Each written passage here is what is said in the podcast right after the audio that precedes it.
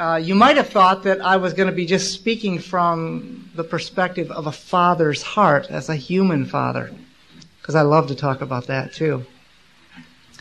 But actually tonight I'm going to focus more on the heart of our Heavenly Father. And He wants us in heaven with Him. I want to be there. He wants us to be there. He longs for us to be there. And there's really nothing to keep us from being there except our unwillingness to choose to cooperate with Him. In Psalm one oh three, verses thirteen and fourteen, there's some very simple yet beautiful words that our Father in heaven has given to us. He says, "Like a father pitieth his children, so the Lord pities them that fear Him. For He knoweth our frame, He remembers that we are dust." Isn't that wonderful? This is the Father in heaven remembering and pitying our condition, reaching down to us and saying He remembers that we are dust. Now, does that mean He just makes excuses for us? No. But He has a genuine, loving, tender pity for us, just as we should have for our own children. He knows the position that we find ourselves in. He remembers that we are dust. I wonder how we're responding to Him, brothers and sisters. How are we responding to His Father's heart for us? I remember the day that Elaine and I met Bill and Karen at one of our seminars. They came to us after one of the meetings, and they asked if we could find a private place where we could talk together for a little time in between the meetings. And there they unfolded to us the heart-wrenching story of their daughter, Sandy. You see, Sandy was a loving, bright, talented young woman. They had homeschooled Sandy, and she excelled scholastically, musically very talented. Bill and Karen had a great marriage, a very close family relationship. They had good interaction with Sandy and their other child. Sandy began doing projects on the computer, on the internet. And quite innocently at first, Sandy met an older man there on the internet. Sandy's world began to change very silently and imperceptibly to her parents. But her life began to change nonetheless. The man on the other end, the man that she had never met except through the World Wide Web, that man began to convince Sandy that the life that she had been living all those years in that family was a life of bondage. That Sandy needed to experience the freedom that he could offer to her if given the opportunity. He convinced Sandy that she needed to know what real life was like, that she had never experienced it. Sounds a little bit like the unfortunate story that Eve heard in the garden, in that beautiful garden, from that serpent. Well, Bill and Karen didn't know anything about what was happening, and they had been planning for some time a special mission trip that Sandy would be getting involved in with a group of young adults. And so, unbeknownst to them, Sandy went on her mission trip to another state. And it was there in that state that she rendezvoused with the man that she had met on the internet. The devious man who had convinced Sandy that her whole life had been a life of bondage and that she now needed to experience freedom. Sandy didn't come home, brothers and sisters. And when she made the first contact with her parents, Sandy was a different girl Sandy even had a different tone in her voice. She was not the same girl that left her home that day. The police told Bill that they couldn't help him. You see, Sandy had turned eighteen years old now. And they said there was nothing they could do. And so Bill hired a private detective who only confirmed the devious character of this man who had led Sandy into a cultish way of life. I want to stop right there for a moment, parents, because these are real people. They're dear people. And I know these people very personally. What does that do to your father's heart, men? What does that do to you, wives, when you think of what Bill and Sandy are experiencing with their daughter as they're talking to us this Sabbath afternoon at a seminar? What do you think's going through their hearts? Well, unfortunately, we didn't have a lot of time to spend between that meeting. All we could really do was encourage Bill and Sandy to take hold of Jesus Christ in a way that they had not taken hold of him prior to this, in order that they might be able to hear more clearly and understand more fully what God was asking to do with Sandy being away from them with this man.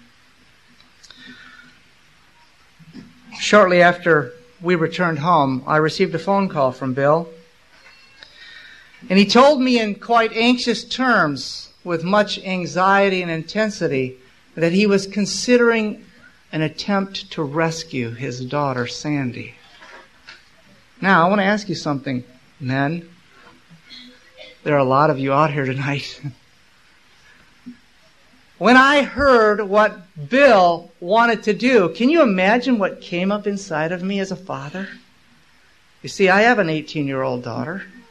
I have a twenty-year-old daughter. Can you imagine what came up inside of me? What if I called you, my friends, and told you that I was thinking about rescuing my daughter? What would rise up inside of you? Would I have anybody to help me? Any volunteers? Thank you, mates. Well, that's what my human heart wanted to do. I entered in immediately as a brother, as a man, as a father, to what Bill was considering. But you know,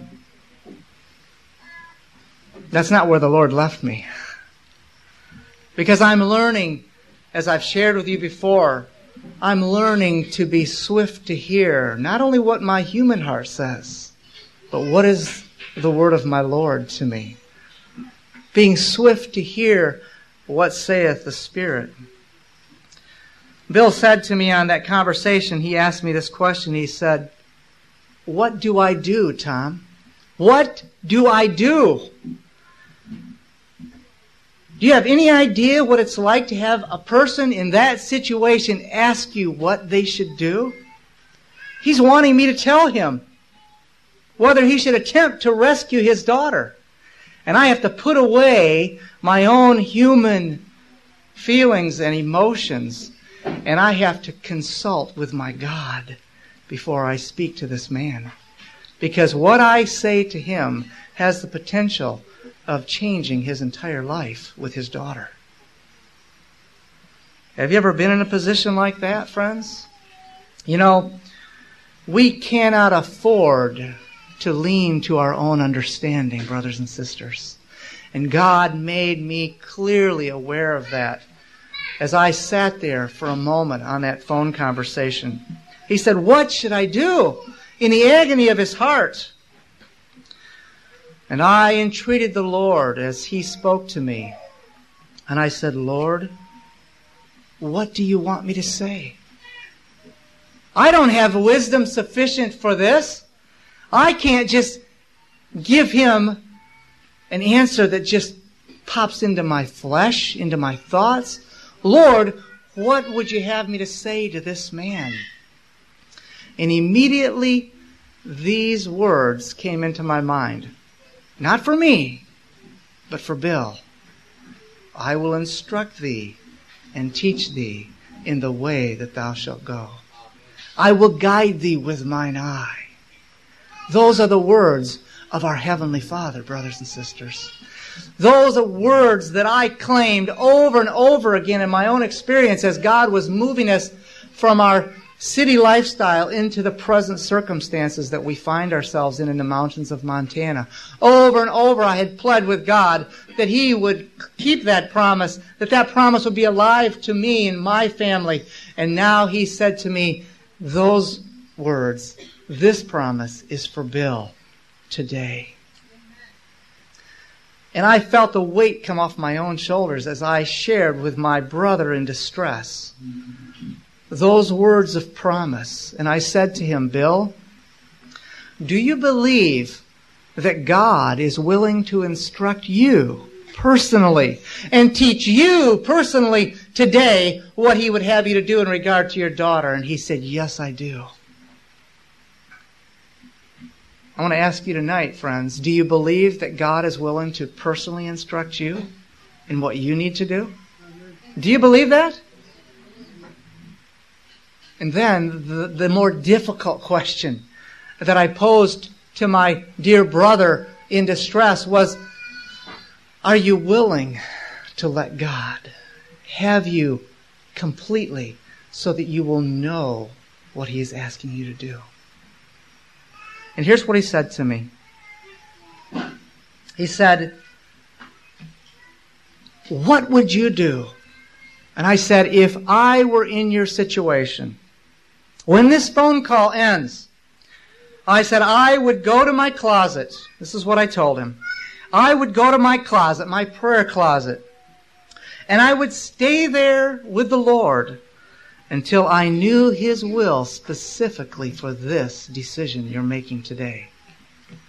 That's what I would do. Now, this doesn't mean, friends, that every time we have a decision to make, we have to go to our literal prayer closet. And I'm thankful to have a place like that to go. And I hope you have a place like that to go that has become your special place of communion with God. But, friends, we can commune with God wherever we are, right? Not every little decision has to be waited upon until we get to our special prayer closet.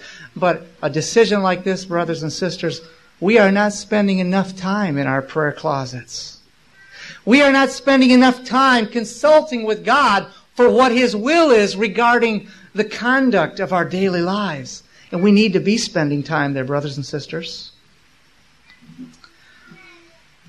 And then he said to me, Tom, would you do me a very big favor? And I said, what is it, Bill? And then he explained to me the situation that he presently found himself in right there on that telephone call and the appointment that he had to meet in the next few minutes. He said, Tom, will you go into your closet and pray for me? Will you pray that I will be able to hear Him speaking to me even through this appointment that I must meet? And that He will prepare my heart to go home where I can go to my closet and get my answer from God.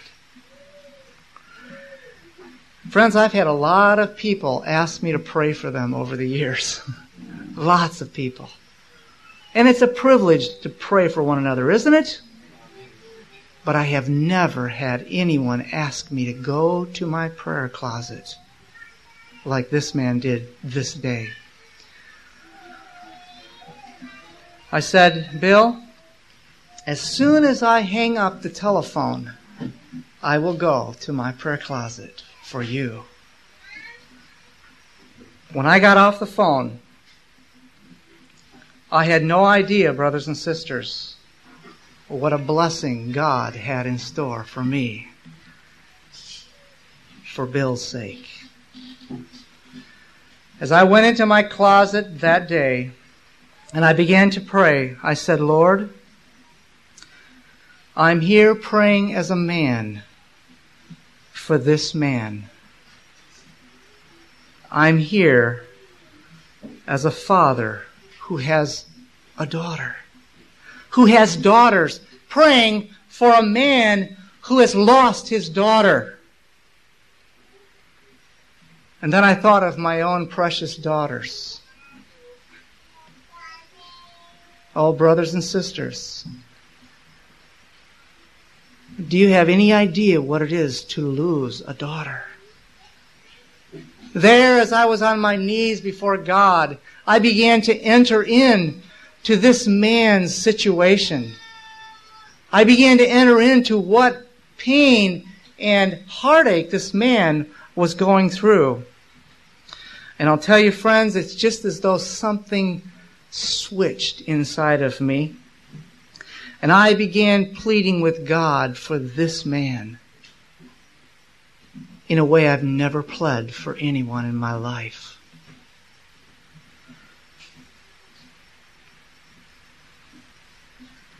And there in the silence of my closet, the Lord spoke these words to me. Not audible words. The words in my conscience, these words came to me. The Lord said, I am the God of all flesh. Brothers and sisters, I wish you could have been there with me in my prayer closet that day. Because when God said, I am, I immediately saw the experience of Moses at the burning bush. I saw Moses standing before Pharaoh. In a flash, my mind saw these scenes, and I recognized this is the same God who says, I am. He was speaking those words to me. I am the God of all flesh, and there is nothing too hard for me. Brothers and sisters, all I can tell you is that day on my knees, I experienced the I am like I've never experienced him before. For another man and his daughter. He said, I am the God of all flesh. And I knew in that moment of time that there was no question that God was able to do whatever needed to be done for Bill's daughter. And it was a thrill to my soul, brothers and sisters.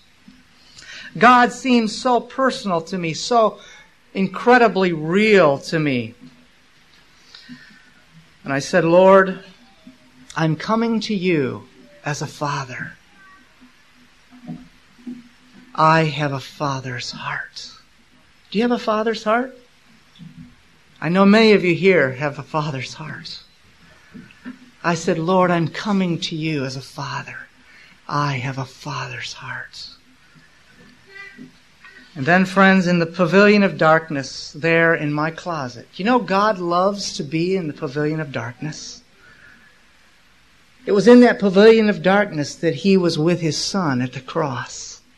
He loves to hide his glory in darkness.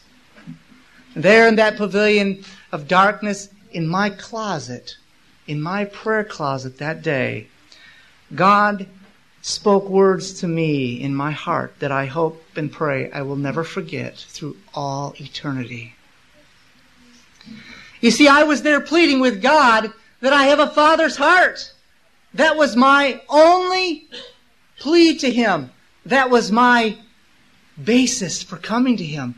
That was my whole motivation for interceding in behalf of this man and his daughter, is because I had a father's heart. And there, in the quietness of that moment, God said to me, I have a father's heart too. Oh, brothers and sisters, I've never seen God, my Father, like that before. I saw God tenderly reaching down to this world. I saw God giving his only begotten Son with a loving, aching heart, giving Jesus, his only Son, for you and I. He has a father's heart, brothers and sisters. He has a father's heart that is many, many more times tender than the tenderest heart we've ever experienced within us, divine or human. God has a father's heart for us. In that moment, I recognized, as I've never recognized before, that I don't have to merit something to come before God to get Him to understand the hurt in my heart for another person. God has that Father's heart for you and I, brothers and sisters. He's reaching out to us in tenderness. And I saw Him giving Jesus in a way I've never seen it before. He has a Father's heart for us, brothers and sisters, and He yearns for us to respond to Him today, tonight, the way we yearn for our children to respond to us. You know, there's no greater satisfaction to a father, to an earthly father, like many of us here tonight. There's no greater satisfaction than to know that we have the heart of our young people. Can you put a price on that, men? My daughter Allison is clear over there on the other side of the world right now. But I have her heart. She loves me as much as a daughter could love a father. And my two young people that are here with me tonight, I have their hearts. They're knit to my heart. Brothers and sisters, God wants to have our hearts knit to His heart. Why is it so hard for us? Why do we turn ourselves away from our loving Heavenly Father? Oh, how it breaks my heart to see young people who turn away from the loving parents who have given all they can give their children. Yes, we make mistakes, but it breaks my heart to see young people turn their hearts away from the parents who have given all their lives for those young people. But oh, what a blessed privilege it is to be a father and have the hearts of our young people. Isn't that a blessing, friends? But why aren't we giving ourselves to our Heavenly Father? He's given all heaven for us in Jesus. And why do we hold ourselves back? Why do we keep Him at an arm's length from us, brothers and sisters? He yearns to be a personal Father to us. He loves us with an everlasting love. You see, I believe in just the same way as this devious man stole the heart of precious little Sandy right out from the arms of her father, so the devious adversary of our souls has been stealing our affections from our Heavenly Father. Do you see it? He has told us. It wasn't just Eve that bought into the lie back there in Eden. The devil has continued to tell us lies that have stolen our affections from our Heavenly Father. Just as that man convinced Sandy that she could no longer trust her parents. Here, here are these parents, this daughter, that they've had a loving relationship for nearly eighteen years, and a man on a computer screen steals that from their daughter's heart. Satan has done this, brothers and sisters. He has convinced many of us, well, he's convinced all of us, but we're being bought back, aren't we? He's convinced us that we cannot trust our Heavenly Father. We can't trust our Heavenly Father.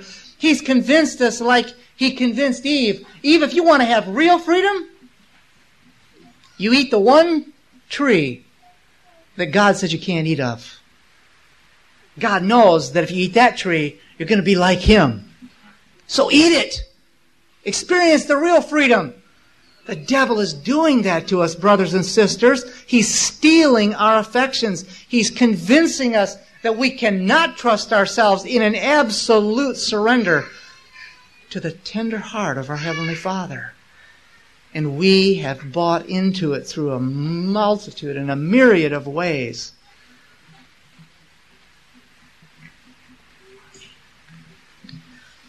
You see, the devil's program only has to accomplish one thing. Only has to accomplish one thing. And he's successful. I'll tell you what it is.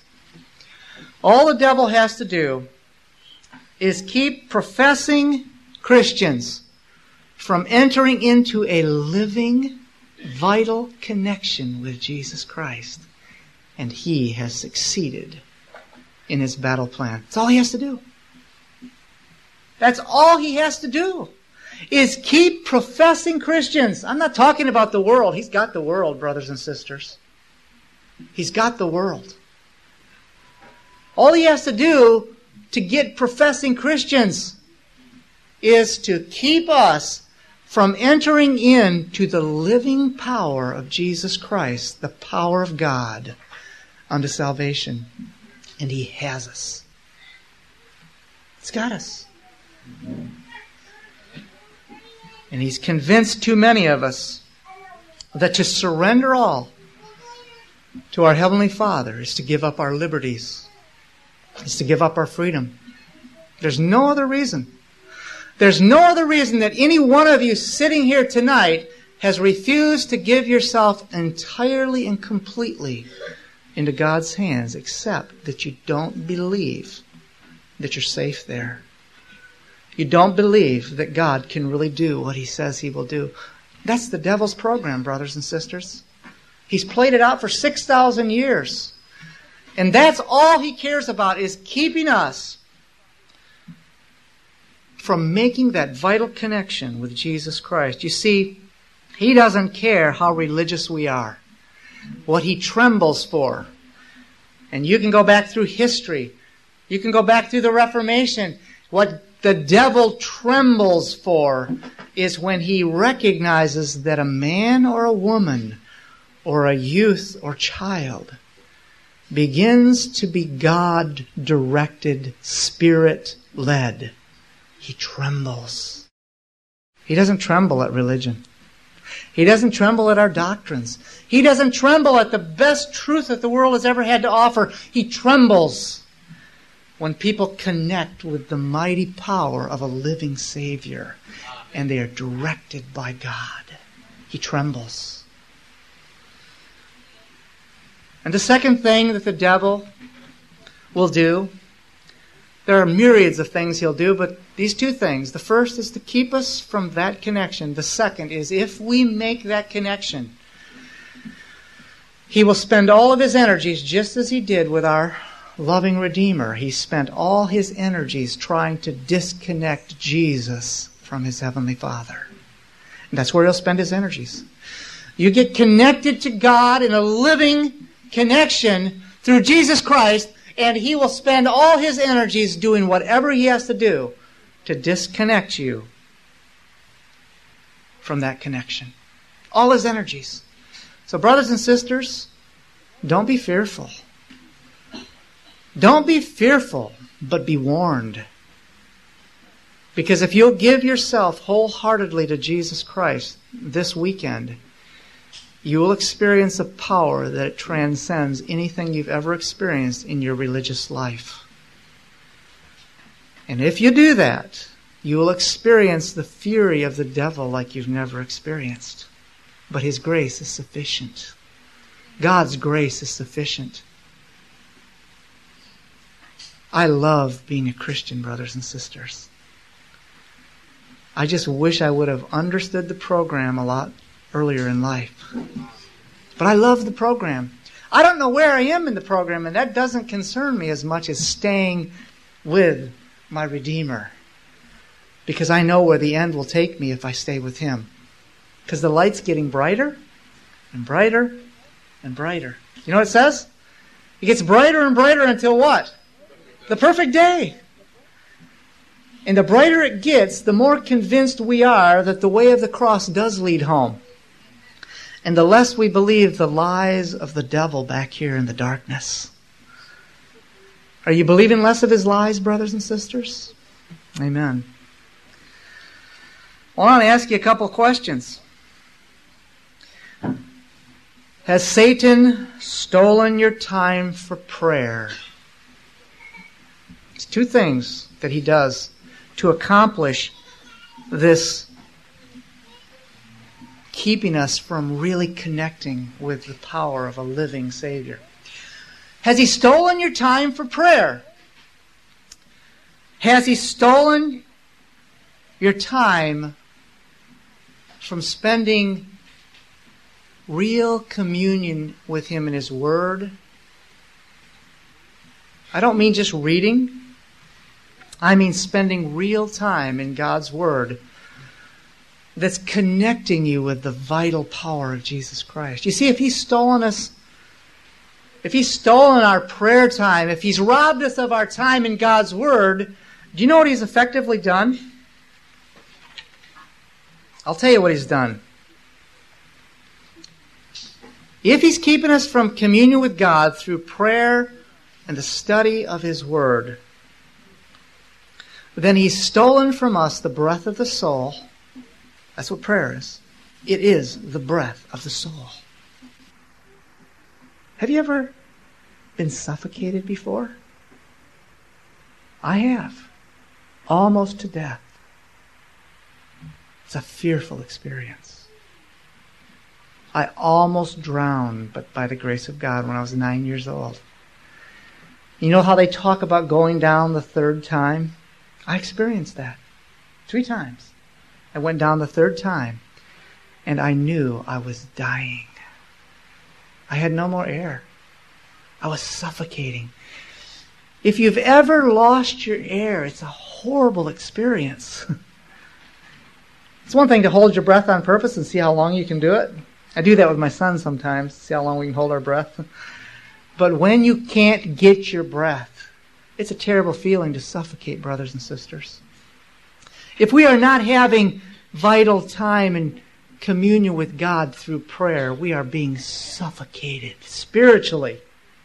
No wonder we can't maintain a vital connection with a power outside of ourselves if we're being suffocated spiritually, if we're gasping for literal breath in our soul. And friends, if we are not eating and drinking the flesh and blood of Jesus Christ, you know, that was what turned away a large number of his disciples. He said, you need to eat my flesh and drink my blood. And they said, this is a very hard thing. This is a very hard saying. And many of them walked, many of them walked with him no more after that. Brothers and sisters, if we are not spending time feeding upon the Word of God, feeding our souls, I don't mean just going through the motions. I don't mean rote prayers. I don't mean just reading, just to be reading. I mean feeding our souls. If we are not experiencing that kind of communion with God, we're starving spiritually. Now you think about this for a moment. We're supposed to be giving the everlasting gospel to the world. Right? Right? And we're suffocating and starving in the process. What kind of testimony is that? Would you want that kind of gospel? No. I mean, I meet health reformers all over the world who are some of the most emaciated, unhealthy-looking people I've ever met in my life. And I don't mean any offense to a health reformer.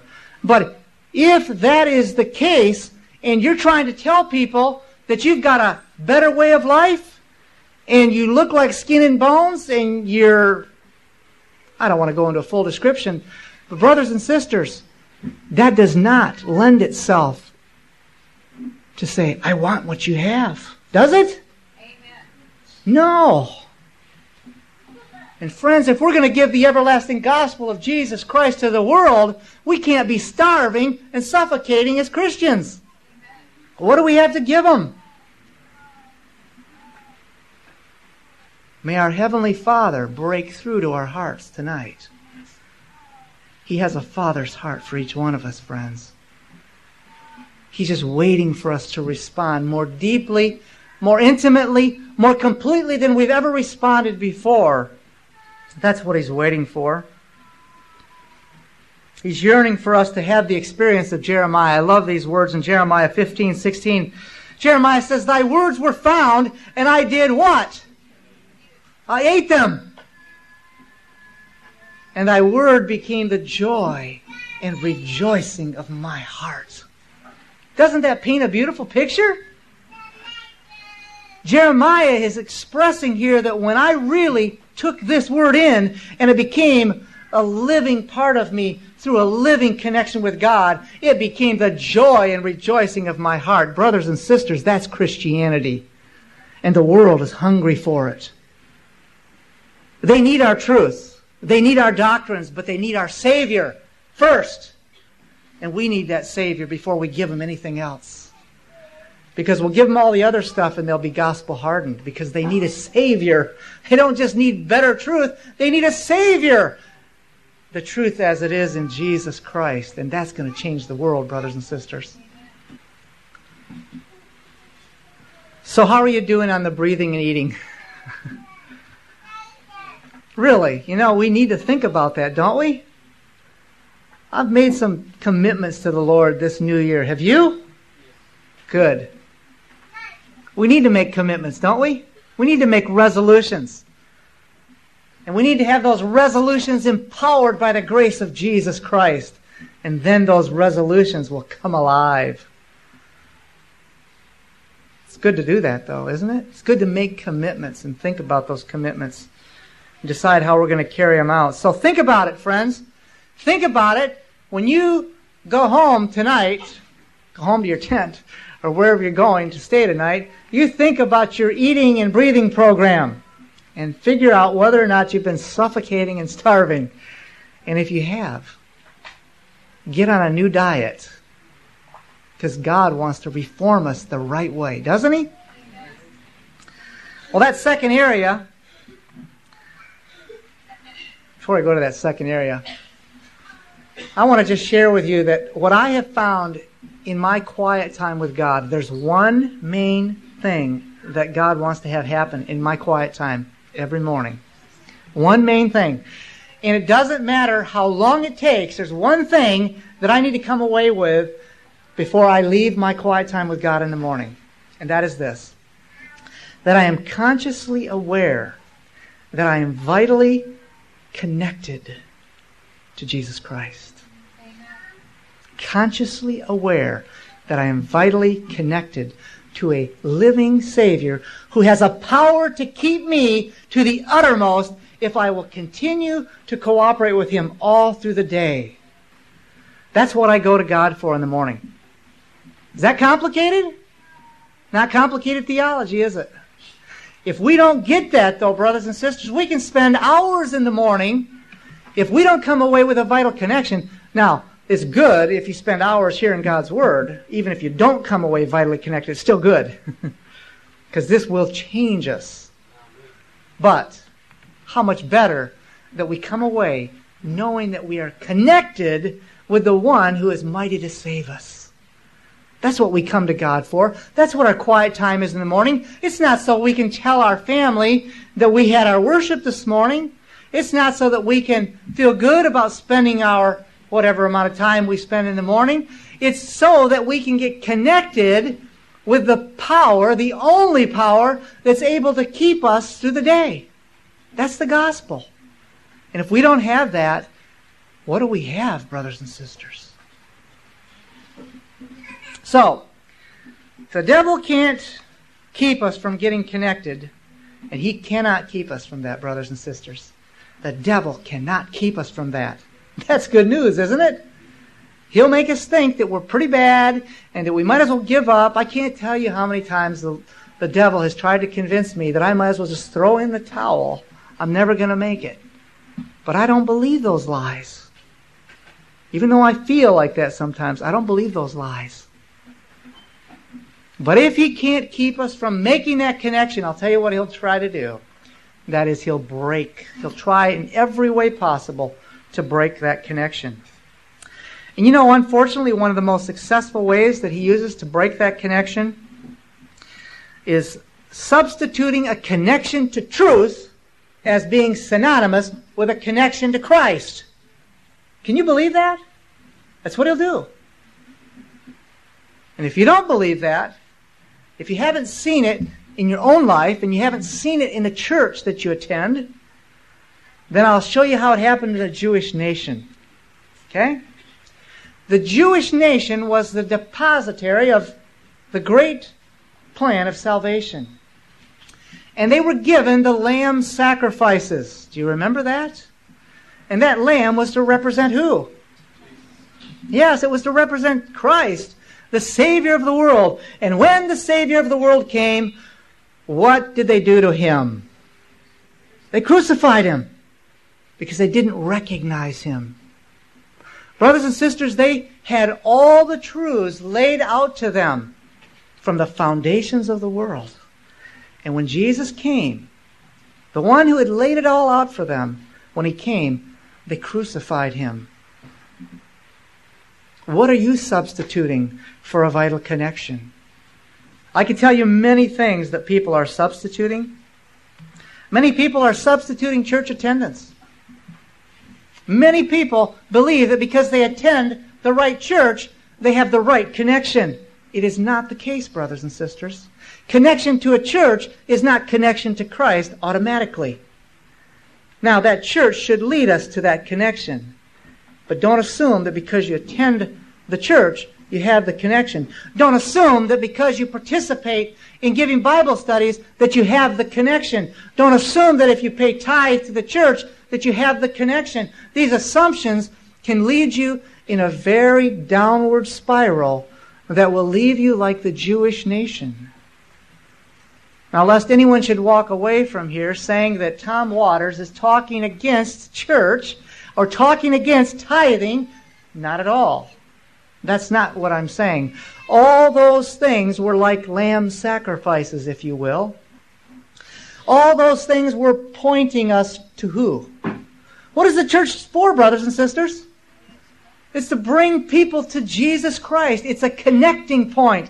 And all the church is, is to connect people to Jesus. That's what it's for.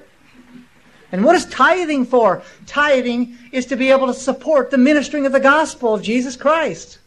Okay? Doing those things in and of themselves is no different than slaying a lamb sacrifice if it becomes a ritual to you. It will not merit you anything in the kingdom of God if it is not connected to the sweet savor of a living connection to Jesus Christ. You'll hear me say these kind of things in most of my messages because I've come to recognize in my own experience the foolishness and the deception of holding on to the truth apart from Jesus Christ. It's deadly. It's dangerous. It's what caused the Pharisees to stand in Jesus' face and tell him that they needed a sign that he was the Messiah. Because their truth had led them away from Jesus instead of to Jesus. But our Heavenly Father doesn't care about all those excuses. He doesn't care about all the baggage that we have. All he cares about right now, brothers and sisters, is whether you're willing to respond to his Father's heart calling to you. Just like you want your children to respond to you. Doesn't it make you feel peaceful and contented when you, when you can call to the heart of your son or daughter and they respond out of a love and cheerfulness? Not out of a compliance, I've got to do this. God is calling to our hearts tonight. His Father's heart yearns for us. You remember Bill and his daughter Sandy at the beginning of this message?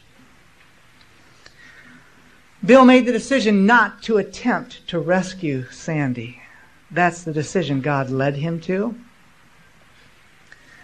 But I remember the day that Bill called me a few months later.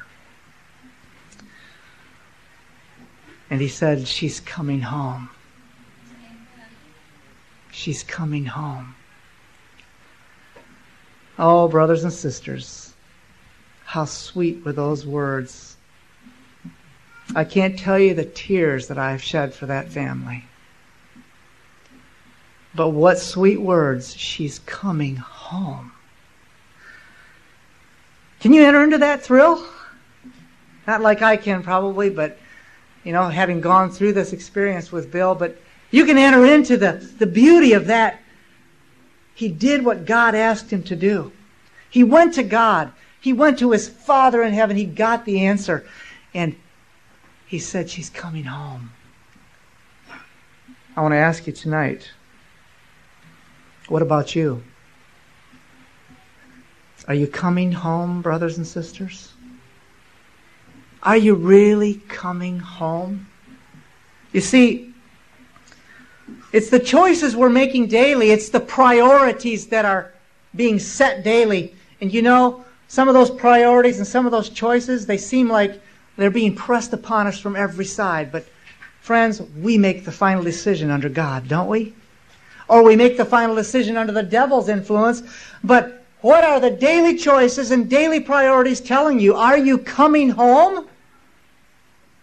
Or are you drifting slowly, steadily, quietly drifting farther from our Father's heart?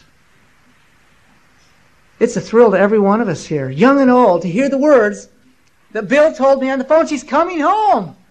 Tom, she's coming home. That's a thrill to every man, woman, and child here. That's good news. But are you coming home, brothers and sisters? Are you really cooperating with God in your daily priorities and your choices? Are you saying, oh, I want to get ready someday? Or are you saying, I need to be ready today? I want to be ready to go home with Jesus Christ. Are you coming home, or are you drifting away? Tonight, if you find yourself with a sense of emptiness, if you feel an aching void inside of you, if you feel like a failure, I've experienced all those things myself. I understand how you feel. But I want you to listen to something very beautiful. Our Heavenly Father wants to paint a beautiful scene for us as we close this message tonight. I want you to picture with me what I believe is one of the most moving portrayals of a father's heart. And it's the heart of our Father, brothers and sisters. There's a Father that's daily looking, longing for the return of his Son. Every day he looks for the return of his wayward Son. And Luke says, while he was a great way off, his Father saw him, and he had compassion on him, and he ran to meet him, and he kissed him. That's our Heavenly Father, brothers and sisters. He longs for us to come back to him tonight. I don't know where you've been.